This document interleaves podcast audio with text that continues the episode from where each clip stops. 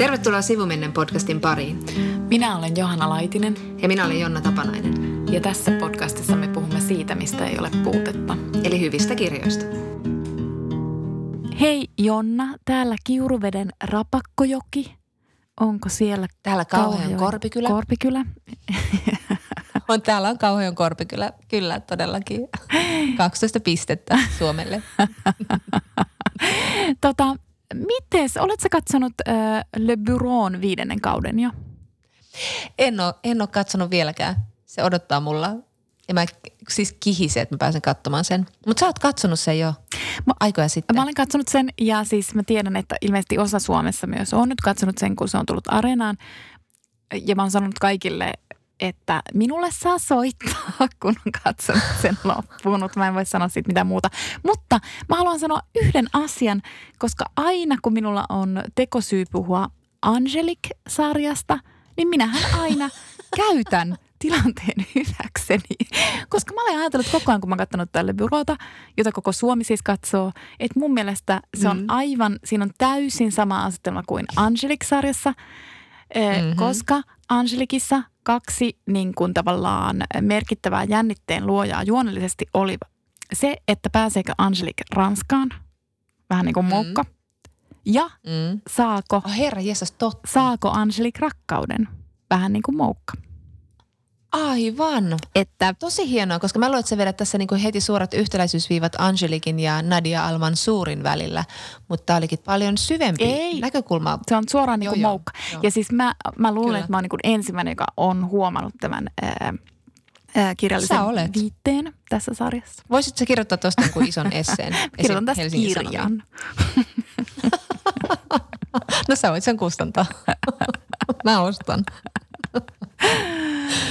Mutta mulla on myös freikki olo, koska sä puhut Angelikista, koska Angelikia tietysti sinä ja minä kumpikin rakastimme.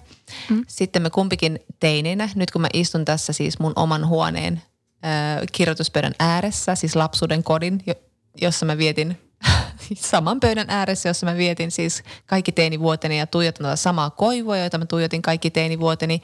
Ja mietin enimmäkseen kissoja, niin kuin mä mietin enimmäkseen kaikki teinivuoteni, koska poikajutuissa ei ole hirveästi miettimistä, koska täällä on taas tosi paljon kissoja ja kissanpentuja, joita mä oon tässä nyt hoivannut. Niin, niin mulla on tosi freikki olo. Ja sitten niin kun mä mietin Angelikia ja sitten mä mietin Pimeyden sydäntä, sä muistat Virginia Andrewsin hienon, hienon insestisen jännityskirjan, jota me molemmat rakastettiin, mutta sitten myös mietin Jim Morrisonia, koska hän oli tietenkin suuri rakkauteni teininä ja, ja hänen kuvia oli huoneessani hyvin paljon. Ja sitten muistan, onko tämä nyt valemuistama, oliko se niin, että sä olit täällä käymässä vai tuliko se vaan puheeksi, että me kumpikin oltiin luettu Jim Morrisonin runoja ja koettu ne jotenkin elämää syvemmin? Vai mulla oli semmoinen mielikuva, että sä löysit, että mulla oli se runokirja ja sä katoit sitä ja mä olin jotenkin merkannut yli samoja runoja kuin sinä teininä vai onko tämä joku, niin kuin mä oon kehitellyt itse? Ei, se ei ole valemuisto, mutta kun mun mielestä sulla oli se kirja Helsingin kirjahyllyssä, tai sitten se meni toisinpäin, että sä oot ollut mun luona ja katsonut, koska mulla on edelleen se kirja. Se mulla on oikeasti edelleen Jim Morrisonin runokokoelma aivan, mun aivan, kirjahyllyssä. Aivan koska mä oon ajatellut, että se oli mulle teininä niin merkittävää, niin mä voin luopua siitä. Mutta siis, että tämä ei ole valemuisto, vaan että tämä on todella tapahtunut. Ei että, ole. Että me ollaan merkattu just samoja runoja Jim Morrisonilta. Hei, kukaan täältä ei pääse elävänä ulos, kai sä tiedät. Mutta mulla on muutenkin tämmöinen hilpeen kesäinen olo, koska nyt on tämä koivumaisema ja niin kuin Helsingin kaupunkinäkymän sijaan ja sitten sit toisaalta niin kuin – me kumpikin saatiin just meidän ystävältä viesti, että hänen pitkä korona, hänen pitkä kuiva koronakautensa oli päättynyt koko yön kestävään upeaan seksiin. Se oli hirveän iloinen uutinen. Mä otin sen nyt puheeksi. Kyllä. Terveisiä nimettömälle ystävällemme. Ei, seksillä naiset nykyään brändää itseään, niin kuin olemme lukeneet nokkelilta, miestoimittajilta. Joo, mutta siis kirjoja on luettu – on. Ja, mutta, ja silleen. Mutta, mä yritän viedä aiheeseen. Niin, mutta mä, halu... mä haluaisin puhua kyllä enemmän sitä mun kaverin seksiko- tai meidän ystävän seksikokemuksesta, mutta ei me nyt siihen mennä, vaikka, vaikka olisi vois voitu. Mutta siis tavallaan tämä liittyy ehkä tuohon edelliseen sillä tavalla, että mä haluan puhua kroppasta sen verran, tai ainakin kroppaa peittävistä asioista. Eli mä haluan puhua hetken bikineistä. Koska minä... Asia, johon en ole pukeutunut tänä kesänä, Niin, mutta sä ainakin vaikka on tie- paljon uinut. Niin, mutta sä tiedät, miten vaikea on löytää hyviä bikineitä. No todellakin. Mm. Ja minä olen etsinyt hyviä bikineitä monta vuotta. Mm. Ne, ketkä eivät tiedä, niin minähän siis rakastan alennusmyyntejä ja mä käytän hirvittävästi aikaa niin alennusmyyntien aikaa, eli kaksi kertaa vuodessa, että täydennän vaatekaappia. Eli minä käytännössä teen vaateostokset Kyllä. kaksi kertaa vuodessa. Siis bikinit on nyt ollut mulla monta vuotta mun ostoslistalla. Ja taas tänä vuonna mä oikein antauduin tälle tehtävälle. Ja kun mä puhun hyvistä bikineistä, niin mä tarkoitan sellaisia bikineitä, joiden, jotka siis istuu hyvin, jotka ei siis Joo. niin kuin liiku silloin, kun sä menet vaikka niin kuin uimaan, vaan että ne niin kuin pysyy niissä paikoissa, missä niiden pitää pysyä ja että alaosassa se tarkoittaa sitä, että sen vyötärön täytyy olla tosi korkea.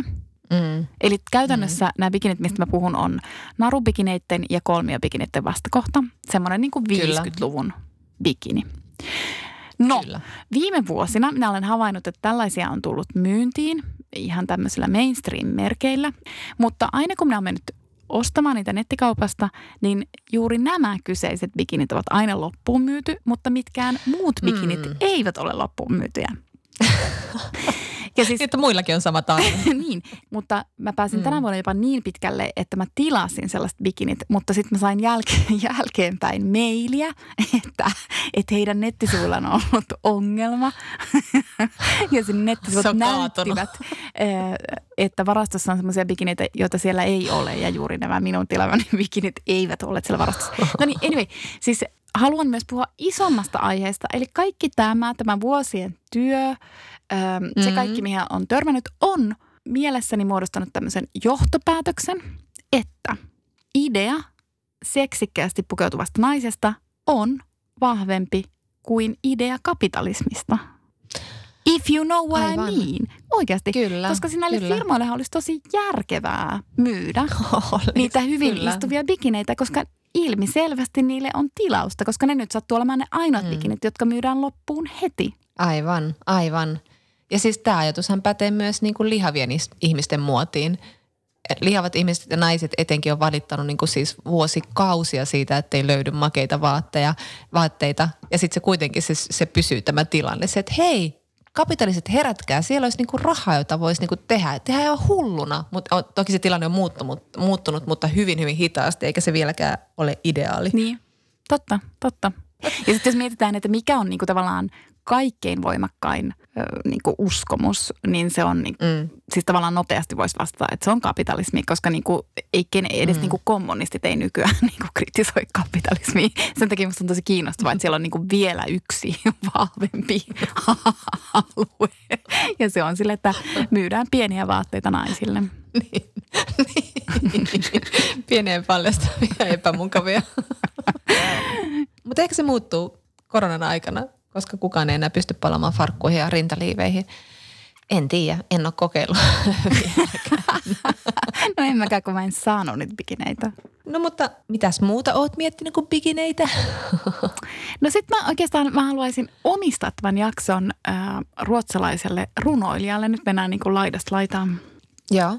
Viime jaksossakin me puhuttiin runoilijasta, joka ei enää ole täällä. Ää, Joo. ja nyt mä jatkan tätä teemaa. Eli itse asiassa myös toukokuussa, mä muistelen, että hän kuoli toukokuussa, mutta ruotsalainen runoilija Kristiina Lund, joka on, mä voisin oikeastaan sanoa, että hän on täysin tuntematon runoilija Suomessa ja se on ihan No siis nyt mä voin tunnustaa, että mä en ole, tunne, en ole koskaan kuullutkaan hänen nimeään. Joo, ja siis sä niinku tavallaan se ei ole mitenkään kummallista, koska mä en usko, että hän on suomennettu. Ja se on siis sinänsä ihan siis tosi tosi kamalaa, koska hän on ihan mahtava, mahtava runoilija tai oli, mm. tai no ehkä voi sanoa on, koska ne runot kuitenkin edelleen elävät. Öm, mä ajattelen, että hän on Ruotsin paras runoilija, mutta se ei ole pelkästään mun ajatus, vaan että, että hän on ollut hyvin, hyvin suosittu runoilija, myös näytelmäkirjailija, hyvin arvostettu. Hän oli pitkään Ruotsin akatemian jäsen ja mä ajattelen, että jos häntä voisi johonkin verrata, niin ehkä mä Suomessa vertaisin häntä Eeva Kilpeen. Ei siis sinänsä runoilijana, mutta siis siinä mielessä, että kuinka tunnettu hän on ja kuinka rakastettu hän oli ja, mm. Ja ehkä myös jotenkin, että hän on yhtä helposti lähestyttävä kuin Kilpi, koska mä ajattelen, että Kilvenkin niin kuin tavallaan Mm. suosio perustuu samaan kuin Lungnin suosio perustui, eli niin kuin siis tavallaan mielettömään kielentajuun, koska runoilijallahan pitää aina olla ihan poikkeuksellinen kielentaju. Ja sitten mm. samoin kuin Kilvellä, niin hänenkin runonsa oli kielellisesti tosi tarkkoja. Eli mä jotenkin ajattelen, että no sekä runoissa, mutta oikeastaan myös niin kuin proosassa mä ajattelen, että sen kirjan pitää niin kuin osua kahteen kohtaan. Toinen kohta on se, että sen pitää olla niin kuin tunnistettava sen maailman. Että sitten pitää tulla se, mä oon puhunut tästä aina niin kuin ihan hirveän monta kertaa, mutta jotenkin mä ajattelen, että sen pitää niin kuin olla silleen, niin kuin, sit pitää tulla tunne, että tämä on totta, tämä runo tai tämä mm. romaani. Että ne kuvaa siis jotain semmoista kokemusta tai niin kuin tapaa olla tässä maailmassa, jonka, jonka sitten niin kuin lukijana tunnistaa todeksi, että tämä on niin kuin totta. Että jotenkin, mm. jotenkin se semmoinen yhteys, että niin kuin tunnistaa, että se runoilija elää tai ainakin, että se kuvaa niin kuin samaa maailmaa kuin se, missä minäkin olen. Mutta sitten mm. toisaalta samaan aikaan, että se pitää olla samaan aikaan tunnistettava, mutta sitten sen pitää olla myös yllättävä. Ja erityisesti runoissa ehkä sen pitää sitten olla jotenkin kielellisesti yllättävä tai, tai jotenkin joku sen niin kuin kulma katsoa maailmaa pitääkin olla niin kuin yllättävä. Ja jotenkin tästä Lungnista on sanottu, että hän oli niin kuin surullisten naisten runoilija. Ja niin kuin se, ihanasti sanottu. Se on tosi ihanasti sanottu. Se on tavallaan myös niin kuin tosi surullisesti sanottu, mutta se on niin kuin se silleen, mm. että et jotenkin mun mielestä hän niin kuin osasi kuvata niin kuin naisten surua. Ja se kirja, mm. mistä me tänään niin kuin puhutaan, siinä on, niin kuin, siinäkin on tosi paljon tunnetta. Se ei ole surua, vaan se on niin kuin vihaa, mutta oikeastaan vihahan on mm. niin kuin vaan niin kuin semmoista vimmaista surua tavallaan. Mm. Sillähän voi myös mm. ajatella. Niin sitten se Lungna on mm. niin, kuin niin, se jotenkin niin upeasti äh, tavoittaa naisellisen melankolian. Ja hän tosi usein mm. runoissaan käsittelee niin kuin rakkauden puutetta. Hän käsittelee siellä ahdistusta ja häpeää ja kuolemaa. Ja sitten niin kuin, sit se vielä, niin kuin, tämä on mun ikuinen lempiyhdistelmä. Eli että et jos mm. tekstissä on sekä melankoliaa että, että jotain huumoria, niin se on mun mielestä niin kuin parasta ikinä. Että se vaan niin kuin on, sitten mä vaan niin kuin rakastan sellaisia kirjailijoita, jotka osaa yhdistää näitä kahta asiaa. Ja Lung osasi Just. yhdistää sen melankolian ironiaan, mutta se ironia ei koskaan ollut mitenkään ylimielistä, vaan että se oli ainoastaan niin kuin tapa, jota oli pakko käyttää, jotta pystyi kuvaamaan aika raskaitakin aiheita. Ja mä mietin niin kuin tästä surullisten naisten runoilijasta hänen yksi runonsa tai osa, osa hänen runostaan meni näin. Ja siis tavallaan tämä on nyt mun oma suomennos, eli siis sinänsä tosi huono, koska, koska runojen suomentaminen on niin vaikeaa, mutta tämä ehkä myös kertoo sen, että, jotenkin Lungnia ei suomennettu, mutta mä melkein sanoisin, että kannattaa sitten vaan lukea, lukea häntä ruotsiksi, koska hänen sanastonsa ei mun mielestä kauhean vaikea. Että sitten siinä yeah. se kuitenkin niinku ylittää tavallaan, se on niinku helposti lähestyttävä myös suomenkieliselle mm. lukijalle. Mm. Mutta hänen yhdessä runossaan hän summasi näin, että, että elämä on surutyötä. Jos tätä ei ymmärrä, ei voi koskaan olla onnellinen. Ihana. Ja musta se on niin mahtavasti sanottu. Ja mm. sitten hän oli myös erittäin cool tyyppi. Hän oli siis syntynyt, hän oli boomer. Hän oli syntynyt 40-luvulla. Joo. 48. Mutta sitten mä niinku ihailen hänen rohkeuttaan. Ja se rohkeus tulee kyllä toki esille myös runoissa, mutta runothan eivät ole yhtä kuin niiden kirjoittaja, mutta hän oli myös tietenkin se Ruotsin akatemian jäsenyyden kautta tällainen debatoija. Ja mm. Ajattelija ruotsalaisessa kulttuurielämässä. Ja, ja hän oli, tästä jo vuosia aikaa, mutta hän oli mukana tämmöisessä keskust, niin kuin TVn keskusteluohjelmassa. Ja mä haluan kertoa tämän esimerkin siksi, koska tämä liittyy meidän tämän iltaiseen kirjaamme, tämä aihe. Mm. Mutta että tämä keskusteluohjelma käsitteli siis uskollisuutta ja sitä kautta tietenkin myös uskottomuutta. Mm. Sitten siellä oli rivi keskusteluita studiossa ja sitten nämä kaikki muut keskustelijat sitten vuoron perään antoivat tämmöisiä ää, lausuntoja ja jakoivat ajatuksiaan tästä aiheesta. Ja siis jotenkin ne oli niin kuin, tietyllä tavalla ihan moraalisesti oikein, mutta ne oli myös samaan aikaan niin kuin tosi tekopyhiä ja aika e- epäkiinnostavia mm. siis sinänsä, koska ne ei niin kuin tavallaan tavoittaneet elämää sellaisena kuin se on. Ja sitten... Oliko se niinku, liittyykö se, liikuuko se tällä askella, as, akselilla, mistä aina uskottomuudesta puhutaan? Eli että voiko sen antaa anteeksi no, vai ei? No mä en ta- mun mielestä se on ainoa asia, miten, miten uskottavuudesta puhutaan. niin totta. Siis mä en nyt muista tarkkaan, oliko se niin, mutta siis tyylin, siis se, ainakin se tyyli oli siis se, ja se taso oli se sama. Mutta sitten Kristiina mm. Lund, ja sitten se oli niin mahtavan näköinen, kun se oli semmoinen niin kuin tode, se oli punainen tukka, se oli semmoinen niin kuin leiskuva, semmoinen niin kuin todella iso tukka ja se aina valuu vähän se silmille – ja sitten se siinä TV-ohjelmassa sieltä hiustensa takaa sanoi pitäen joka ikisen sanan välissä pitkän tauon. Ja ruotsiksi hän sanoi näin, että om inte gifta män var otrogna skulle sådana som jag aldrig få vara med. Eli jos naimisissa olevat miehet eivät koskaan olisi uskottomia, eivät minunlaiseni saisi koskaan olla osallisia rakkaudessa. Mm. Ja musta se on niin, kuin niin järjettävän hyvä ja kiinnostava ajatus. Kyllä. Että pelkästään kyllä. sen vuoksi Kristina Lumia voi rakastaa. Kyllä, ihan mieletön. Ja, ja, ja jotenkin tuon jälkeen on ehkä melkein jopa vaikea puhua tuosta meidän tämän jakson kirjasta, joka on siis Aase Bärin Akka, jonka on suomentanut Jyrki Kiiskanen ja sen on kustantanut Siltala. Näin tämmöinen alustus tähän alkuun, mutta siis, että jotenkin tämä Kristina Lung sanoi ehkä tuon kaiken tuossa yhdessä lauseessa, mitä toi akka vyöryttää tuossa muutamassa sadassa sivussa tai parissa sadassa sivussa. Mutta hieno, onpa hieno. Niin. Hyvä, että tutustuit tähän tyyppiä. Ja se on niinku tavallaan, että, että mitä, mitä toi Bärkin tekee tuossa romaanissa, mutta että tavallaan, että se tuolla yhdellä lauseella mm. tai virkkeellä ää, mm. kääntää siis näkökulman. Sit, mm. ja, se oike- mm. ja osoittaa Kyllä. samalla, että se näkökulma ei ole koskaan sen rakastajattarin näkökulmaa.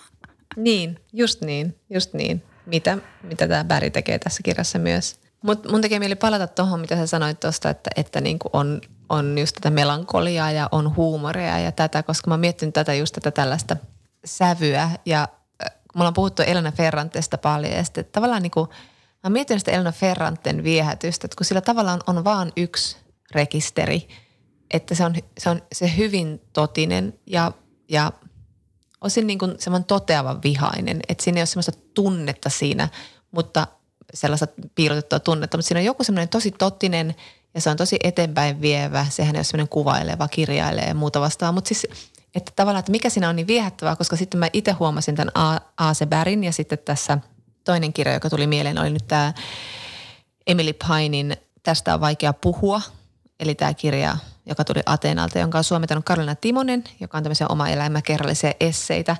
Niin näissä molemmissa oli tämä sama ongelma jotenkin, että ne pysyy siinä tosi samassa niin kuin sävyrekisterissä – että kun se sävy on samanlainen alusta loppuun, niin sitten tulee sellainen olo, että, että, että nyt mä tarvin jotain muuta tähän, että mä en enää jaksa tätä, että, että, että tämä ei voi olla kaikki.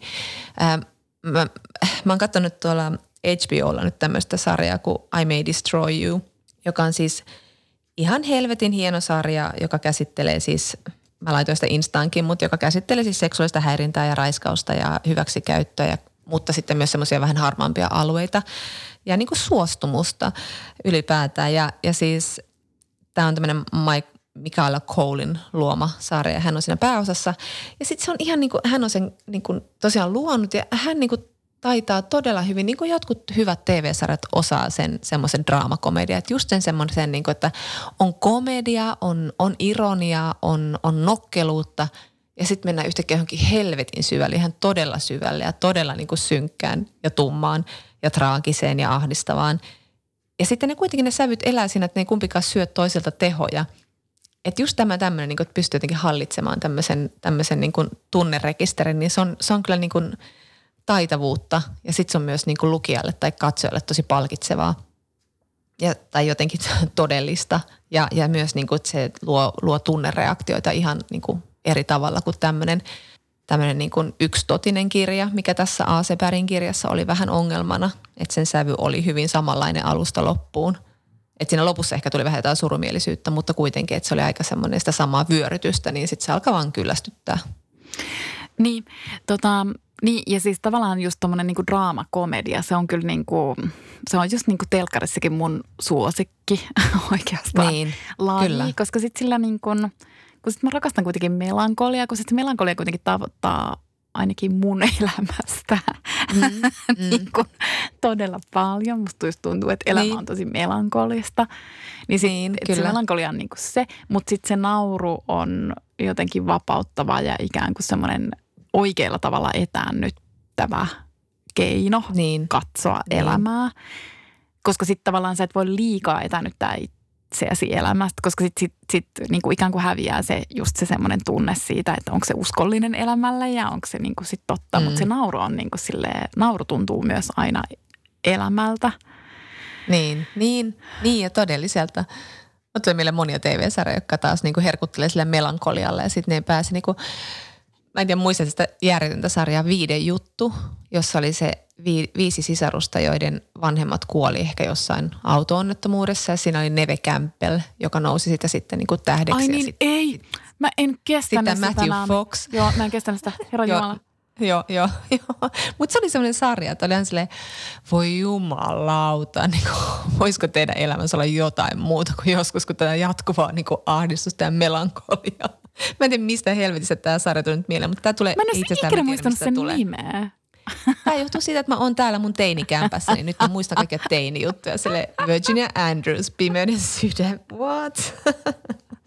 Joo, mutta siis tota, tota siis kun, niin mä sanoin tuossa, mainitsin sen Emily Pinin kirjan. Sä oot lukenut sen kanssa Joo. joskus. Joo, siitä on vaan aikaa. vähän. Mä muistan vähän huonosti siitä, mutta, mutta onko? Joo.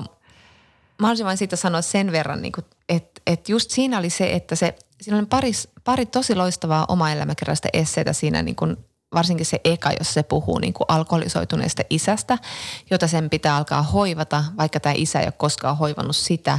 Ja siinä on niin kuin tämmöinen tuplataakka, että, että niin kuin, hän haluaisi ottaa sitä roolia. Ja se on muutenkin raskas se rooli. Ja se on, se on hieno, hieno essee. Mutta sitten tulee seuraava essee, joka käsittelee vanhempien puhumattomuutta. Ja sitten tulee seuraava essee, joka puhuu, käsittelee lapsettomuutta. Ja se oli ihan kiinnostava, kiinnostava, koska se ei myöskään päättynyt siihen, että mun mielestä oli hienoa, että se ei päättynyt siihen, että ne saa lopulta vauvan, vaan niin kuin, että se nainen teki rauhan sen asian kanssa, että hän on mieluummin onnellinen siinä elämässään niin sellaisena kuin se on, kuin että niin kuin epätoivoisesti koko ajan yrittäisi saada sitä lasta, joka ei meinannut tulla.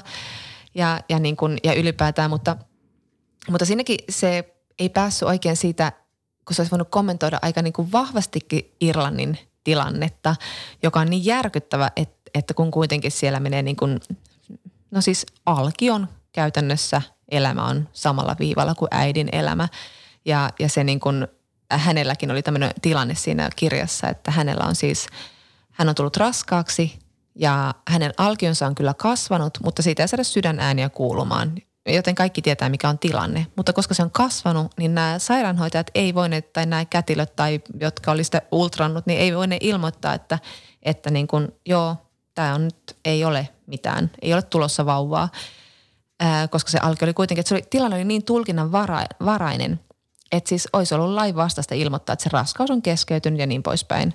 Eli niin kuin, se on ihan käsittämätön se tilanne, että se, niin kuin se, se lainsäädäntö näyttää just sen, että niin kuin, et, et miten se, niin kuin se naisen vartalo on semmoinen taistelutanneri, jossa, niin kuin, jossa tavallaan niin naisilta pimitetään kaikki tieto, mitä sen omassa kehossa tapahtuu, koska näin nyt on laissa kirjoitettu. Mutta se ei koskaan, niin se kommentoi sitä siinä kyllä sivu, niin tavallaan parissa lauseessa, mutta sitten se jatkaa tavallaan semmoista, tämä on rumasti sanottu tässä yhteydessä, mutta vähän semmoista oman navan kaivelua. Ja kun se sama oman navan kaivelu jotenkin jatkuu ja jatkuu esseestä toiseen, niin sitten että et, et, nyt tarvitaan jotain muuta tähän. Tähän tarvitaan joko, että mennään tosi syvälle, laajennetaan näkökulmaa, tai sitten tähän pitää tuoda pakostakin huumoria. Emme jaksa tällaista niin kuin, että sä oman elämän, tämäkin on rumasti sanottu, mutta semmoista itsensä käpertyvää semmoista niin kuin tilitystä. Tavallaan niin kuin tässä vaiheessa maailman aikaa ei ehkä riitä se, että nainen kertoo tarinansa, vaan sitten siinä pitää olla myös, niin kuin, vaikka nyt tässä pitkään on puhuttu sitä, että niin kuin naisten tarinat ja ne on kiinnostavia ja niitä ei ole kuultu tarpeeksi, mutta sitten jotenkin se, kun se ei nouse sieltä semmoiselle yle, yleisemmälle tasolle, niin mä olin vähän pettynyt siihen, koska tämä kirja on kuitenkin kehuttu tosi paljon ja sitten se ei kuitenkaan niin kuin noussut semmoiselle vaikka niin kuin semmoisen Maggie Nelson-maiselle tasolle, jossa mentäisiin niin käsiteltäisiin vaikka verenvuotoa. Tässä yksi luku verenvuodosta, jossa puhutaan kuukautisista, puhutaan siis verenvuodosta niin kuin raskaana ollessa ja kaikenlaista eritteistä. Ja se olisi voinut nousta semmoiseen niin kuin, semmoiseen Maggie Nelson-maiseen niin kuin hienoon filosofiseen pohdiskeluun, mutta se jäi sinne siihen vereen ja siihen eritteeseen. Niin, niin sitten se oli vähän semmoinen, että, että niin kuin, nyt tuot tähän jotain, rikottaa jotenkin tämä, tämä rakenne. Ja, ja, tota, ja tämä, tämä tuli mulla mieleen paljon, kun mä luin tätä akkaa, että tulee se semmoinen tuskastuminen, että nyt, nyt rikottaa jotenkin, tuot tähän jotain muuta. Niin, mä, to- mä en tiedä, muistaaksä tätä tässä kirjassa? No tätä? siis mä, tota, mä, mä jotenkin, mä itse tykkäsin tosi paljon siitä Painin äänestä, ihan siis tosi tosi Joo. paljon. Mutta sehän Joo. oli siis silleen niin kuin hyvin melankolinen ääni, että siinä just ei ollut sitä huumoria, mutta että mä muistan jotenkin, että mä niin kuin, se oli kyllä niin kuin mun semmoinen niin kuin muun vetoava kirjallinen ääni. Joo. Vaikka siinä ei just ollut hirveästi muuta kuin sen oma kokemus, mutta mä vaan kyllä silti ajattelin, että se on niin vahva kirjoittaja, että se niin kuin mm, pystyy siitä omasta oli. kokemuksesta kirjoittamaan kyllä niin kuin todella hienosti. Sitten mä jäin miettimään, tota, että voisiko toi osittain johtua siitä, että se ei avannut sitä Irlannin tilannetta, niin sehän on alun perin kirjoittanut sen irlantilaisille. Mä en usko, että se on ajatellut, niin, että niin. siitä tulee käännöskirja. Mm. Että olisiko se voinut ajatella jotenkin niin, että, että lukijat tietävät sen taustan ja niin, niin kuin tavallaan ymmärtää sen taustan. Mm. Mutta sitten kun se tuodaan sieltä Irlannin ulkopuolelle, koska kyllähän se Irlanti on tosi poikkeuksellinen – No ei se on. ole täysin poikkeuksellinen Euroopassa, mutta että se on kuitenkin niin kuin poikkeuksellinen esimerkiksi meidän silmistä. Me ei vaan niin kuin voida oikeasti ymmärtää sitä mm. aborttipolitiikkaa. Tai ei, se on meille niin kuin todella on, vieras niin kuin ajatus. On, on, on. Mutta sekin on eri asia taustottaa joku tilanne, kun viedä se vaikka semmoiseen isompaan pohdiskeluun niin kuin naisen vartalosta mm, niin kuin mm. vallankäytön keskiössä ilman, että nyt tarvitsee käydä sitä, sitä sitä de, detaljia sitä politiikasta sen enemmän läpi, läpi, että se jäi siihen, että se kertoo, mitä se tarkoittaa Irlannin laissa, mutta sitten se ei koskaan sitä sitten laajentunut, että et, et mulle, mulle vaan niinku semmoinen olottaa niinku nuorille kirjoitettu kirja naisen kehosta vallankäytön alla ja sitten, mutta ne aiheet oli niin aikuisia, että se ei tavallaan ollut sitten kuitenkaan sitä. Mutta siis tavallaan niin kiinnostava avaus oli kyllä todellakin hänellä, häneltä, mutta sitten tämmöinen niin kuin – ja mua kiinnostaa ihan hirveästi tämmöistä oma elämäkerralliset esseet. Niin kuin mua kiinnostaa autofiktio ja muukin, mutta, mutta sitten jotenkin tämä oli vähän semmoinen pettymys kuitenkin. Hmm. Mutta ei siitä sen enempää, vaan siitä meidän pääkirjasta, eli Akasta. Oliko tämä sulle, onko tämä Aase Berg sulle jotenkin tuttu, koska tämä oli mulle myöskin ihan uusi nimi taas? Ei, tota, ei ole siis sinänsä romani kirjailijana tuttu, mutta mullekin tuli sille aika yllätyksenä nytten, kun mä rupesin oikein niin katsoa taustoja, että hänellä on siis pitkä kirjailijaura, koska mä oon niin ajatellut, että hän on siis toimittaja tai kriitikko. Tai siis semmo, se, okay. siinä roolissa mä oon niin häneen törmännyt Ruotsissa ja ihan vilpittömästi mä niin kuin silloin, tota, kun mä oon lukenut tämän romaanin, niin mä ajatellut, että tämä on tyyli hänen esikoisromaaninsa, mikä ei ollenkaan pidä okay. paikkaansa, koska hän on niin, niin. siis niin. debytoinut mitä, yli 20 vuotta sitten. Joo, joo. 97. Joo. Runo kolme, Hus Rådjur. Joo, no okei. Sitten mä oon ihan kartalla. joo, joo, mutta että ei, hän ei ole niinku sil, niinku jotenkin, joo. En ajattele, että hän on niinku Ruotsissa ollut mitenkään eturivin kirjailija. Mm, joo. Mutta, mutta siis tämä on siis erittäin Tämä on siis tosi jännä kirja. Tämä on niin aika sekopäinen tämä kirja, siis, ja sanon tämän mm. ihan kaikella kunnioituksella. Ja niin kuin, se tekee tästä erittäin kiinnostavan. Voi ajatella, että tämä on tämmöinen niin kuin tilitys suhteen jälkeen, joka on niin kuin avioliiton ulkopuolinen suhde, ja tämä kertoja on Telma, tai että hän ennen oli naisniveltään Telma, mutta nykyään hän on sille Akka akka, eli mä jotenkin, toi akka on aika haastava mm. sana Joo. suomeksi, että ehkä, niin kuin, ehkä siihen tulisi helpommin semmoinen niin kuin lainasana, niin kuin bitch, Mm, mm. joka ehkä kuvaisi sitä jotenkin silleen, että sitä olisi heti kiinni, että mistä on niin kuin kysymys. Mutta, mutta akka on mun mielestä ihan tosi hieno siis suomen kielen sana, mm. että et, mm. et, et sinänsä, mutta se vaan tuntuu niin vieraalta, kun musta tuntuu, että niin harva meistä käyttää sitä arkikielessä. Mutta – mutta kuitenkin. Kyllä. Eli kertoja on entinen Telma ja nykyinen Akka. Ja tämä akkuus johtuu siitä, että Telmalla on ollut suhde Viktoriin. Viktor on siis naimisissa oleva tämmöinen niin kuin porvarismies, jolla on tämmöinen hyvin sovinnainen avioliitto, tai ainakin tämä on niin kuin Telman näkökulma tähän. Ja, ja sitten Telmalla ja Viktorilla on siis ollut hyvin tämmöinen kiihkeä sekä seks, seksin puolesta, seksuaalisesti siis ja älyllisesti hyvin kiihkeä suhde. Ja Viktor sitten ilmeisesti jossain vaiheessa sitä suhdetta sit, niin kuin lupaa Telmalle, että hän jättää vaimonsa ja tavallaan jättääkin ja sormukset niin kuin pujotetaan ulos sormista, mutta sitten tapahtuukin käänne ja, ja tota, Viktor ei jätäkään vaimoaan, vaan jättääkin sitten loppujen lopuksi Telman. Ja tässä kirjassa sitten kuvataan, tai siis se on jo niinku tapahtunut ennen tätä kertomahetkeä, mutta että sitten tämä niinku todella iso pettymys rakkaudessa, koska siis Telmalle tämä on ollut rakkaussuhde ja tästä käy niin kuin mm. Telman näkökulman mukaan ilmi, että se on myös ollut Viktorille sitä, niin tämä mm. pettymys rakkaudessa on sitten trauma ja tämmöisen muutoksen syy, että, että sitten kun se rakkauden hybris muuttuu joksikin muuksi, niin myös Telma muuttuu sitten A2, että tämä niin kuin akkuus on tälle Telmalle selviytymiskeino, niin kuin tavallaan mm. päästä yli tästä ihan valtavasta niin kuin sydänsurusta. Joo, ja hän kirjoittaa heti alus, että on just tämmöisessä naisansassa ja, ja, ja juuri tämmöisessä niin kuin rakastajana ja sitten semmoisena, joka odottaa, että se mies, mies jättää vaimonsa ja sitten se ei koskaan se mies jätä sitä vaimoa ja sitten hän niin kuin naisena vaan niin kuin odottaa ja haluaa ja ripustautuu siihen mieheen. Ja, ja se on tässä niin kuin viihdyttävää, että, että, että hän voisi tämä akkahahmo niin kuin myös käpertyä semmoiseen niin itsesyyttelyyn ja miksi minä tein näin, miksi olen näin hölmö hupakko. Että vaikka sinä onkin, niin kuin sanoin tuossa aikaisemmin, tulee vähän semmoista surumielisyyttä siihen loppua, loppua kohti, niin sitten se kuitenkin niin kuin, se ei sorru semmoiseen niin itsesyyttelyyn, että se raivoaa koko ajan Victoria kohtaan, mutta myös tätä niin kuin Victorin Madonna-vaimaa kohtaan, joka on mielestäni myös virkistävää, koska hän on kuitenkin tämän niin vanhan liiton feministi, joka voisi ehkä niin kuin ajatella silleen naisia uhreina all the way, mutta, mutta Madonna on tässä hänelle yhtä iso pahatekijä kuin Victorkin, koska hän ei niin kuin vaimona päästä miestään menevään, vaan niin kuin tietää kyllä miehensä seikkailuista, mutta haluaa pitää sen elämänsä sellaisena kuin se on, mieluummin kuin olisi onnellinen ja oikeasti sen miehen kanssa jollain tavalla niin kuin, ö, henkisesti ja niin poispäin yhteydessä – että se oli jotenkin virkistävää tämä tämmöinen, niin kuin, että hän ei, hän ei niin kuin itseään sitten lähtenyt tässä syyttämään kauheasti. Joo ei, ja sitten niin kuin tavallaan, että, ja sitten, että se tuo niin kuin, tämä on niin kuin hyvin äänivetoinen kirja, että se ääni on niin kuin ihan mm. hirvittävän vahvasta, välillä niin kuin vähän vaikea siis seurata. Se on niin kuin, se on niin kuin tosi rääväsuinen. Sitten se on niin kuin jollain tavalla niin kuin kauhean tunteeton, että se päällimmäinen tunne on siis oikeasti viha ja katkeruus ja niin kuin raivo.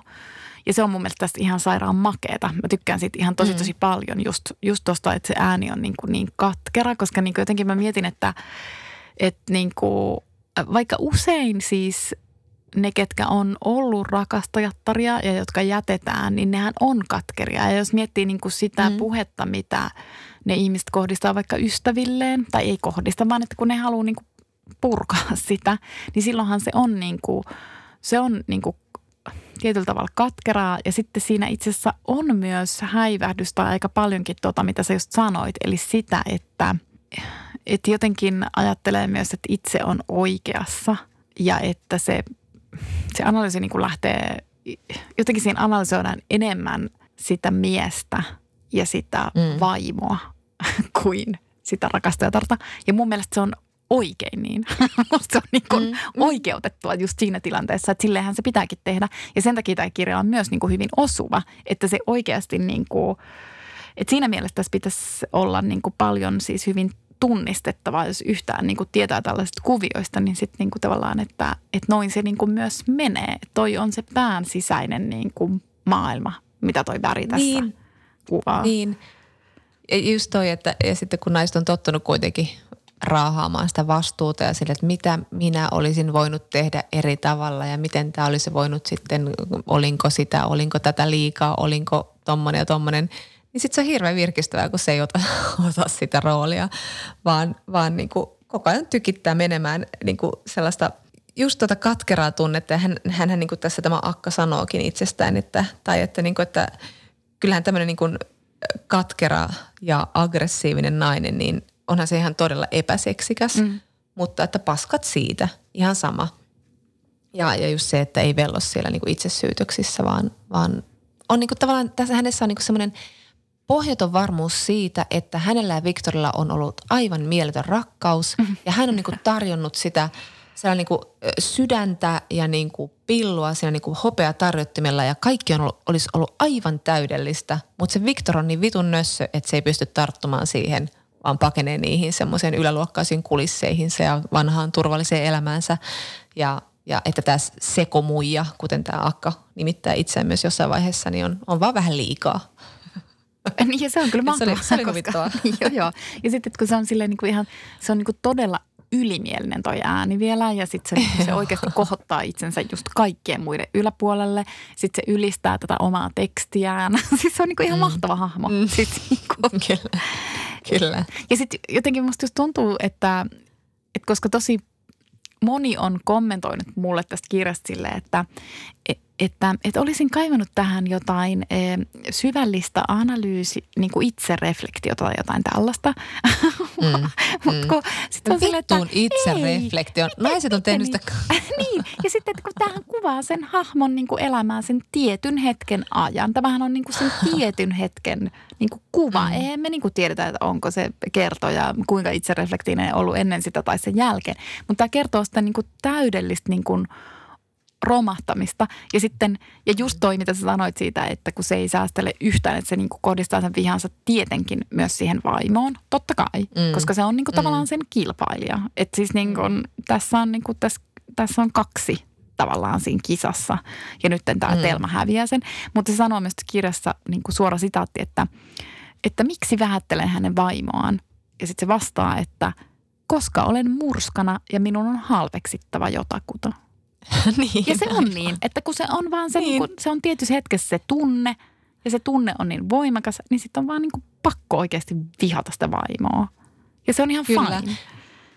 Ja myöskin se, että, että sitten tavallaan se, miten tässä niin kuin se viittaa aina vielä Telmaan ja Viktoriin ja sitten tämä Akka on vähän niin kuin semmoinen, tiedätkö, mä tulen näitä teinivertauksia koko ajan mieleen, mutta siis niin kuin Alien leffassa se on se, niin kuin se, se mm että sä meet sen kissan kanssa siihen semmoisen podiin, jolla sä laukaisit itsesi niin ulkoavaruuteen pois sen eilen niin luotat. Se, se, se, se, tavallaan se akka on sille semmoinen väline päästä mm-hmm. hetkeksi irti itsestä ja vaan raivota ja raivota ja raivota. Ja sitten tavallaan tietää koko ajan, että siellä on niin kuin se toinen sureva helma siellä alla, joka yrittää jotenkin selvitä hengissä olemalla vaan vitu vihainen. Ja sitten se alkaa lopussa ehkä vähän murenemaan se vihaisuus ja tulemaan jo vähän niin kuin pintaan sitten se oikea ihminenkin sieltä sen akaroolin alta. Ja sille tuossa itse asiassa toi oli kiinnostavaa, mitä sanoit, koska mä, rupesin, kun mä mietin koko ajan tässä kirjassa, että miksi se vaihtelee niin kuin kahden aikamuodon välillä. Ja nyt mä niin kuin itse asiassa mm. taju, kun mä mietin silleen, että mik, miksi se on niin kuin tehnyt tämmöiset aikamuotovalinnat. Mutta tämähän on silleen niin. oikeasti aika nerokasta, koska jos mä nyt en väärin muista, niin mun mielestä Presensissä on ne niin kuin sen Victoria Telman väliset Kyllä, kyllä ne taitaa olla Ja niin. Imperfectissä on taas se, niin kuin se akan näkökulma. Eli Akka. tavallaan niin. se tilanne, joka tapahtuu itse sen Victorin ja Telman jälkeen. Mutta mut se niin kuin tavallaan tarkoittaa, että se presence hän on niin kuin, ikään kuin enemmän läsnä niin, edell- niin, kyllä. edelleen. Että sen, kyllä. Et se on kyllä silleen niin kuin jotenkin jotenkin niin kuin tyylillisesti ja sävyllisesti toi on kyllä tosi mietitty toi kirja. Että mm. et niin kuin, äm, niin kuin sä sanoit myös, että siinä on se, niin kuin se tietty sävy, mikä on siinä rasittavaa. Mä niin kuin tavallaan ajattelen, että sen kuuluukin olla. Ja okei, siellä mm. lopussa tapahtuu se semmoinen niin kuin tietty ikään kuin, en tiedä onko se pehmenemistä, mutta No ei se ole pehmenemistä, mutta... Väsymistä. Siinä, Ehkä väsyminen niin. on se. Mutta että, että siis tämä on niin kuin, silleen mä niin kuin arvostan, mitä se tekee tässä niin kuin tyylillisesti ja sävyllisesti, mutta mm. tämä ei ehkä kuitenkaan kielellisesti ole täysin mun kirja. Eli mm. tässä on, niin kuin tämä kirjailija keksii uusia kielikuvia ja vertauskuvia tietenkin. Ja sitten hän keksii sinne omia sanoja ja omia verbejä ja niin edelleen. Mutta ne ei niin kuin oikeastaan osunut muhun sille tunnetasolla, että mä en, yeah. ne ei niin kuin ihan tavoittanut mua. Ja mä luulen, että mun niin kuin suurin ongelma ehkä tässä kirjassa oli se, että tämä ei vaan niin kuin kielellisesti puhutellut minua niin paljon kuin olisi voinut puhutella. Mutta muuten Joo. mä ajattelen, että oli niin kuin tosi hieno, hieno Joo. kirja itse asiassa.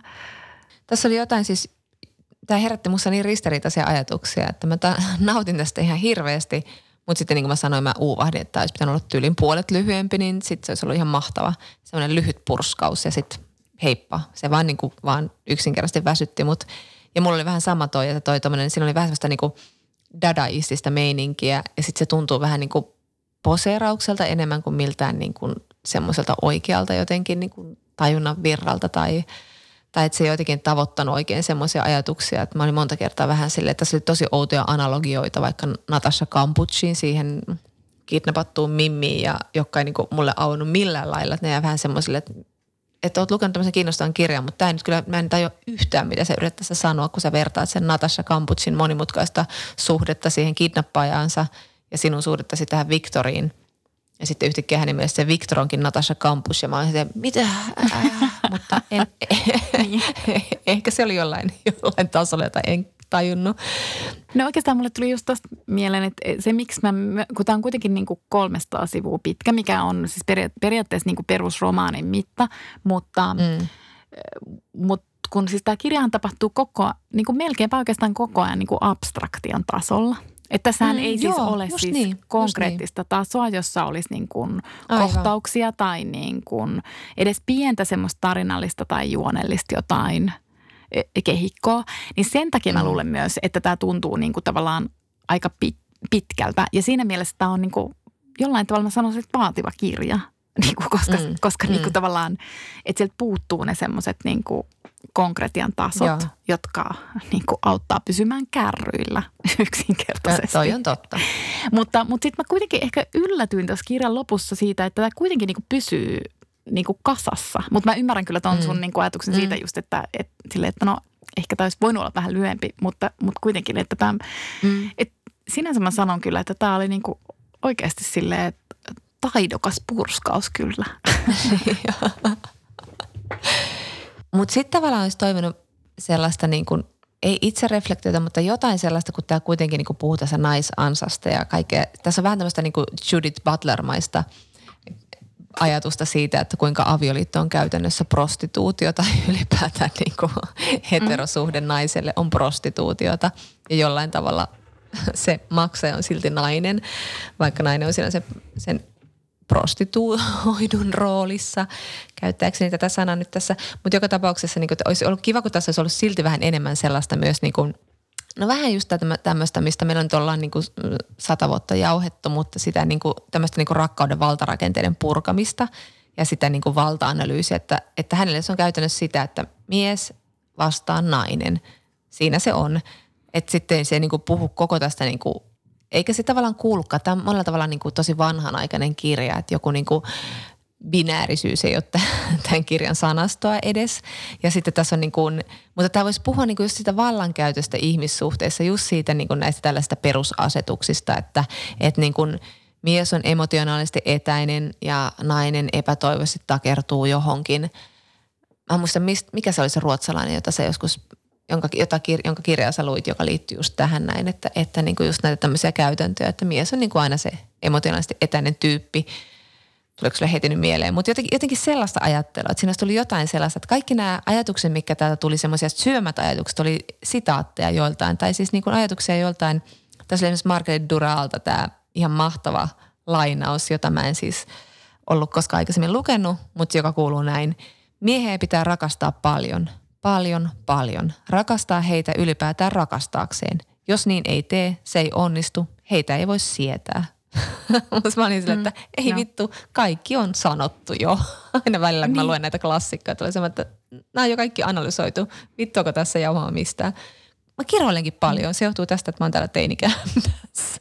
Muuten, niin, muutenhan en kiroilla ollenkaan. Mutta sitaatti on niin mahtava. Se on niin mahtava. Siinä on kaikki. Se oikeasti se on näin. sitä sisällään niin paljon. Ja sitten se on niinku tavallaan sitaatti, josta voisi niinku keskustella yhden podcastin. Juuri niin. Ja siis naisten on koko maailman historian ajan pitänyt sugestoida itsensä rakastamaan ihan helvetisti, jotta pystyy sietämään elämää. Mm, Mutta siis ihan mahtava. Ja sitten tässä oli joku muukin.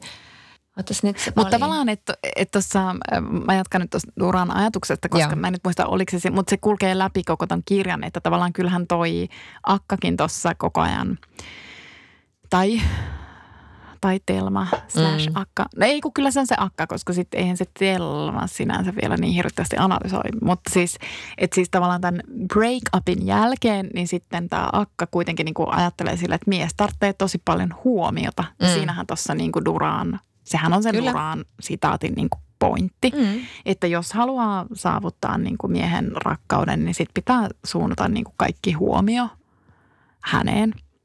Ja siis silleen niin kuin, tämä oli silleenkin niin kuin kiinnostava kirja, kun tässä oli tavallaan just se niin kuin tosi vanha ajatus just tuosta niin kuin avioliitosta prostituutiona ja sitten tavallaan siis se, että siitä tuli semmoinen fiilis, että, että mies voittaa aina. Mm. Niin kuin, että tässä se Viktor kuitenkin niin kuin ikään kuin voitti kaiken, että se sai sekä Madonnan että Huoran elämäänsä. Mm. Mm. Ja sitten tässä kirjan alkupuolella toi kuvaa, toi kertoja, että että se Victor on vähän niin kuin, se ei käytä sanaa vampyyri, mutta mä luin sen jostain rivien välistä, että se on vähän niin kuin vampyyri, että se imee sekä siitä niin kuin vaimosta, että siitä rakastajattaresta kaiken niin kuin mm. itseensä ja vahvistuu sillä, mm. Mm. että kun se on niiden molempien seurassa ja sitten siinä oli joku kohta, jossa tota, miten tämä akka ikään kuin oivaltaa jälkeenpäin, että hän oli tota, käytännössä niin kuin pariterapiaa mm, niin, parille, mm. mikä oli niin kuin ihan, se oli niin kuin mahtavaa metafora mun mielestä, että et niinku tavallaan se Viktor käytti tätä rakastajatatta niinku keinona saada se oma avioliitto järjestykseen, että sitten se, niinku se rakastajatar ikään kuin tarjoaa jotain, mitä se vaimo ei tarjoa. Mm. Ja jos sitä rakastajatarta ei ole, niin sitten siellä avioliitossa tulee riitoja, koska sitten se, niinku se mies ikään kuin haluaa jotain. Mm mitä se nainen ei pysty antaa. Mutta sitten jos sillä onkin rakasta tällaisella miehellä, niin sitten ne riidat ikään kuin häviää siitä avioliitosta. Niin. se oli niinku, sitten se käytti myös se akka vertauskuvaa systeemin liukuvoidetta. Mikä oli, se oli mun mielestä ihan briljantti.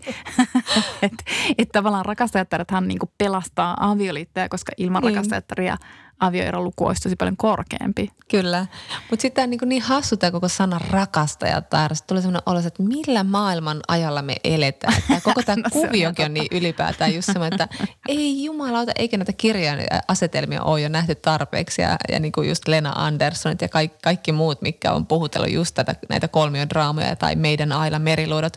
Mutta tulee Aila Meriluotakin välillä mieleen jossain semmoisissa niin melankolisemmissa kohdissa, missä se puhuu siitä, että kuinka siellä ne miehet istuu niiden vaimoinsa kanssa ja sitten, että kaipaa vähän just jotain tätä pariterapiaa tai jännitystä tai jotain niin kuin sitä tunnetta, että mies on vapaa ja seikkaile ja sitten ne menee rakastajattaren luo ja, ja tota, mutta sitten tässä oli muutakin semmoista vanhanaikaisuutta, että paitsi tämä asetelma on semmoinen, että ei oikeasti kuka jaksaa kirjoittaa tästä aiheesta kirjan. Ja tavallaan se on mun mielestä tässä kumauksellisinta, että kuitenkin tämäkin on tämmöinen feministiksi tunnustautuva ihminen – oikein vanhan liiton feministi, joka niin kuin kuitenkin kehtaa kirjoittaa kirjan, joka on käytännössä niin kuin, joo se on viha, vihaisuutta, mutta ruikutusta sen miehen perään. Ja tämmöinen niin kuin tos, tavallaan se oli tässä niin kuin kaikista, kaikista niin kuin rohkeinta tehdä 2000, joo, joo, niin kuin tähän aikaan tällainen kirja.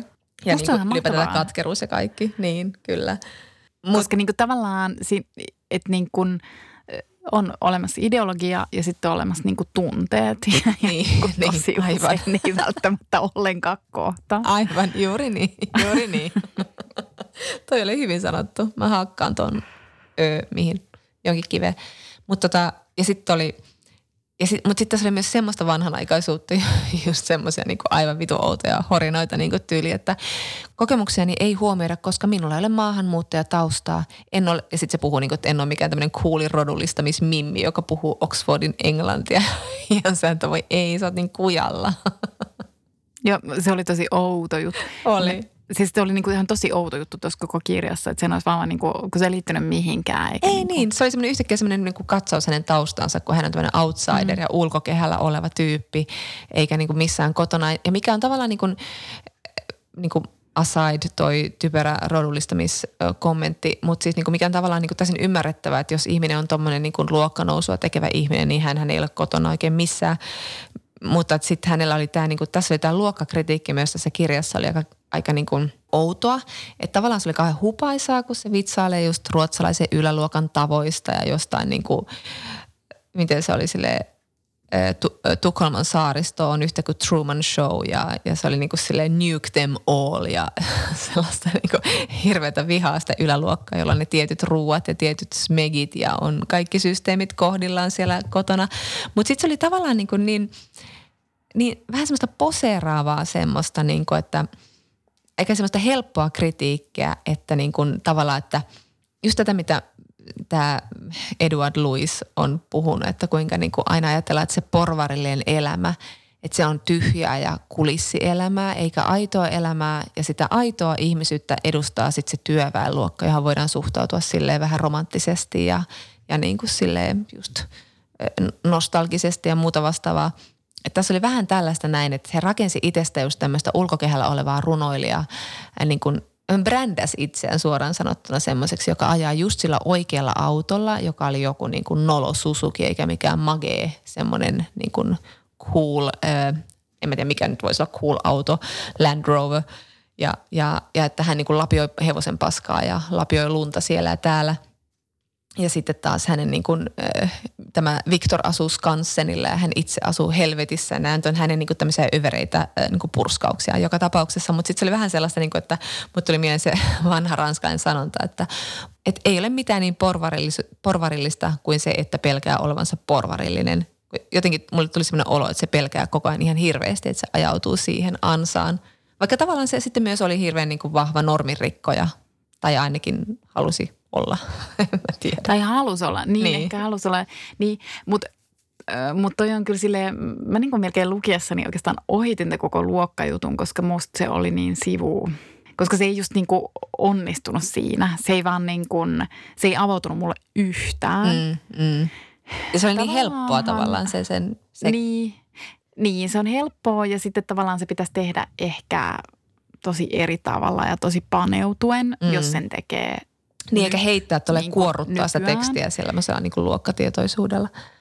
Niin, koska sitten niin kun, totta kai kirjailija kirjoittaa siinä omassa maassaan, mutta Ruotsissakin on, siellä on niin pitkä työväenluokan kirjallisuusperinne ja siellä on myös niin modernia, moderneja mm. työväenluokan kirjailijoita, että sitten toi ei ehkä niin vaan riitä siihen. Niin, niin. Että se pitäisi olla niin oikeasti jotenkin rehellisempää ja koska tosiaan se kuitenkin on, että jos sä oot runoilija tai kirjailija, niin sittenhän se kuulut jo niin kuin johonkin elittiin. Jos sä oot julkaistu Nimenomaan. runoilija tai niin. kirjailija, niin silloin sinä olet kulttuurieliittiä. Et niin. sinä ole enää mitään työväenluokkaa niin. sinänsä. Niin. Okei, voi olla, että sun oma kokemus on – fine, mutta hän ei edes kuvannut niitä kokemuksia. Hän ei millään tavalla kuvannut niitä niin kuin tilanteita, jossa, jossa mm. on jotenkin piinallista törmätä johonkin yläluokkaan. Ja Ruotsihan on siis oikeasti myös niin kuin vahvemmin luokkayhteiskunta kuin Ruo, äh, Suomi. Niin, niin. Ja siis hän puhui Mutta niin hän ei niin kuin tavallaan sitä kuitenkaan pysty tavoittaa silleen, että se olisi mitenkään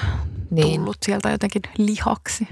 Niin ja mä mietin, että tavallaan että se sen niin kuin – että se voisi olla just semmoinen cool työväenluokkataustainen runoilija, nainen, joka tulee jostain tuolta, kun se puhuu, että se on kasvanut miljoona lähiössä ja, ja niin poispäin ja sitten tulee sieltä, mutta sitten se puhuu siitä, että hän on niin kuin, että ehkä se pitää totta, mutta ehkä se pitää paikkansa, mutta, mutta että hän puhuu siitä, että hän on niin kuin tavallaan ollut se lii, hän on ollut aina vähän liikaa tai puhunut suunsa puhtaaksi tai ollut käytännössä niin kuin suomeksi sanottuna hankala nainen, että ehkä se on vähän niin kuin semmoinen – se, että hänen niin kuin luokkaepämukavuutensa on enemmän semmoinen sukupuolirooliin rooliin tavallaan mukautumattomuus, että pitäisi olla jotenkin sitten toteuttaa mm. semmoista oikeanlaista. No toi on tosi hyvä pointti, koska itse asiassa mä niin kuin ajattelin, että se miten, miten mä ehkä eniten ajattelin, että miten se luokka näkyy siinä, mm. on, on siis se, että mä ylipäänsä niin kuin No okei, tuossa kirjan alussa heti niin kuin tiedetään, että miten siinä niin kuin rakkaussuhteessa on käynyt, mm. mutta että joka tapauksessa siinähän niin kuin ulkopuolisena ajattelee, että ei tietenkään se Viktor, niin. joka on oikeasti se supersovinnainen porvari. Eihän sillä muuten olisi sitä mieletöntä idylliä ja sillä ei olisi sitä tietynlaista vaimoa. Okei, se vaimo on kuvattu sen Telman silmien kautta, mutta silti kyllä me mm. nyt saadaan silmiemme eteen se, että minkälaisesta pariskunnasta ja minkälaisesta niin kuin perheidyllistä on kysymys. Niin eihän se Viktor tietenkään kun se on niinku statusta. Se kaikki se idylli on statusta. Mm. Eihän se tietenkään luovu siitä statuksesta jonkun tommosen niinku kahelin takia, koska sehän on ihan ilmeisesti ihan täys kaheli se Telma. Ja sitten tämä kaikella rakkaudella, siis se saakin olla, sen kuuluukin olla semmoinen, kun se on semmoinen, Mm. mutta että niin kun, et on täysin epärealistista ajatella, että joku Viktorin kaltainen hahmo Mm. ottaisi Telman kaltaisen naisen. Juuri Sitä niin. ei vaan niin kuin tapahdu. Ja Just siinä on niin. kysymys, toki siinä on, ö, siinä on kysymys sekä luokasta että siinä on kysymys sukupuolesta. Ja niin kuin tavallaan siitä, että mitkä on, millainen naisen kuuluu olla. Joo, just niin. Ja hän kirjoittaakin tässä jotenkin näin, että just toi Victoria Helman tai Akan mahdottomuus ylipäätään, että olen aina ollut ponnahduslauta miehille, joiden mielestä rajatila muijat ovat liikaa, mutta jotka silti etsivät jännitystä. Ja tämähän on niin, niin helvetin tuttu kuvio, että just tulee tuommoinen konservatiivinen porvari ja sitten se haluaa vähän niin kuin sekoilla just jonkun tuommoisen villin naisen kanssa ja sitten palata siihen idylliinsä. Mm. Ja sen takia tämä niinku, tästä niinku, vaan niinku näkee, että eihän tämä olisi voinut millään tavalla toteutua tämä tapaus. Mm. Tai siis tämä Mutta suhde. siinä mielessä musta on niinku ihan mahtavaa tässä kirjassa se, että, sitten, että se, niinku se kertoja uskoi siihen täysin. Mm. Ja niinku se, se sitten sanoi, ota missä kohtaa se sanoi sen, odota mun pitää. Joo, siellä aika loppupuolella sitä kirjaa oli tämmöinen sitaatti, että, että en enää ikinä katso nenänvartta pitkin naisia, jotka joutuvat romanssihuijauksen uhreiksi. Joo. Olen aina uskonut, että he ovat tähteitä nieleviä ihmisraunioita, jotka eivät erota aitoa rakkautta valheellisista rakkauden tunnustuksista. Nyt tiedän, miten pitkälle sellainen mies on valmis menemään, miten lähellä rakkautta valheet todellakin voivat olla ja että mies saattaa suorastaan itse uskoa niin. Joo, toi oli helvetin hyvä. Että tavallaan niin kuin, että niinhän se, että se vaan niin kuin, se oike, niin kuin, että oikeasti se kertoja, mm. se. Telma luuli, että se Viktor on valmis jättämään sen vaimonsa, vaikka ulkopuolisen silmin oli täysin ilmiselvää, että Kyllä, that's never gonna happen. kyllä. Ja tämä on muuten myös kiinnostava tämä, tämä tämähän on niinku tosi paljon populaarikulttuurissa viljelty juttu. Ehkä tulee enemmän mieleen TV-sarjat, just se, että on semmoinen hippinainen, joka niin kuin on just tämmöinen maailmanparantaja ja muuta. Ja sitten sit se tapaa jonkun konservatiivimiehen. Ja sitten mä en tiedä, onko tässä se, niin kuin, että se konservatiivinen mies hakee jännitystä, mutta saattaa ihan päätyä yhteen, vai onko se, että sitten se nainen tavallaan sitten pannaan aisoihin ja se sitä tasaantuu niiden niin kuin vallankumouksellisen ideoinen. Mutta tulee mieleen esimerkiksi niin suuri pettymys oli tuossa Mullan alla sarjassa. Taas näitä iva- ikivanhoja juttuja, mutta siinä tämä Claire, jolla on niin kaikennäköisiä miessuhteita siinä, niin se lopuksi tapaa republikaani, republikaanikundin ja sitten se lyö hynttyyt sen kanssa yhteen. Ja tämä republikaanikundi on ihan niin kuin siis tosi sweet tapaus, mutta heidän arvonsa on ihan niin kuin eri maailmasta. Se on joku, niin kuin, onko se lakimies tai joku tämmöinen, joku perusporvarikundi. Ja tämä Cleo on kuitenkin tämmöinen free spirit. Ja sitten hänenkin pitää tasaantua ja mennä siihen semmoiseen. No se nyt on varmaan tämmöinen ko- keskiluokka-idylli, mitä nyt viljellään kaikissa kulttuurituotteissa tai populaarikulttuurituotteissa. Mutta kuitenkin vähän vaivaa tämä kuvio. Niin, ja voiko se olla joku semmoinen, ensinnäkin siinä on tämmöinen vastakohdat täydentävät toisiaan niin, niin kuvio, on, on, mutta, joo. mutta jos miettii myös sitä, että onko se niinku, toteutuuko se niinku populaarikulttuurista Ei, toisinpäin? ei Että onks tapahdu. Niinku, Juuri näin. Niin. Eli sitten mä niinku luulen, että sen niinku toinen semmoinen piiloviestihän on, että sillähän niinku manifestoidaan tällaista ikään kuin luonnollista naista. Mm, mm, niin, Että aivan. semmoinen luonnonlapsinainen, mutta kun se on valetta. niin kuin sehän on ihan täysin valetta, että jos sä oot niinku tosi luonnonlapsi Mm, tai vähän crazy Mm. nainen, mm, niin sä et todellakaan löydä sitä juristia. niin, niin. Kerron teille, siskot.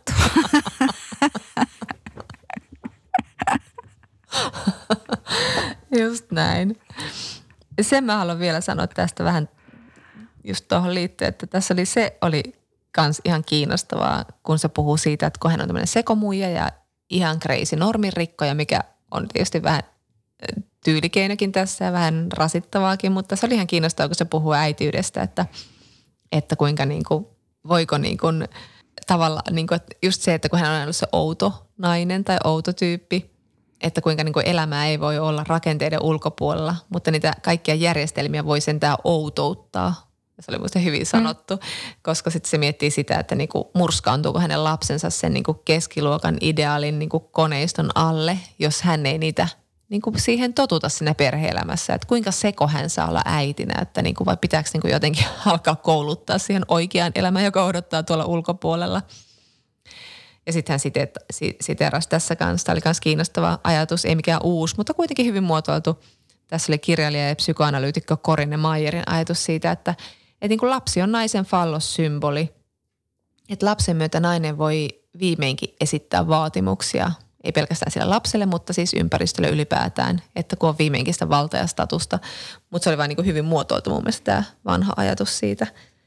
Oli, oli. Se oli, se oli. Ja siis kyllä tuolla oli niin kuin tosi paljon semmoisia, tai melkein ehkä kirja, joka kannattaisi lukea niin kuin uudestaan. Niin, koska mä mietin oli, et, et musta on silleen kiinnostavaa just, että mä en niin kuin kielellisesti kokenut yhteyttä tämän kirjan kanssa, mutta sitten jotenkin musta tuntuu, että tämä esitti jotain semmoisia, tämä oli niin kuin provosoiva, tämä oli niin kuin, vähän niin kuin trolli.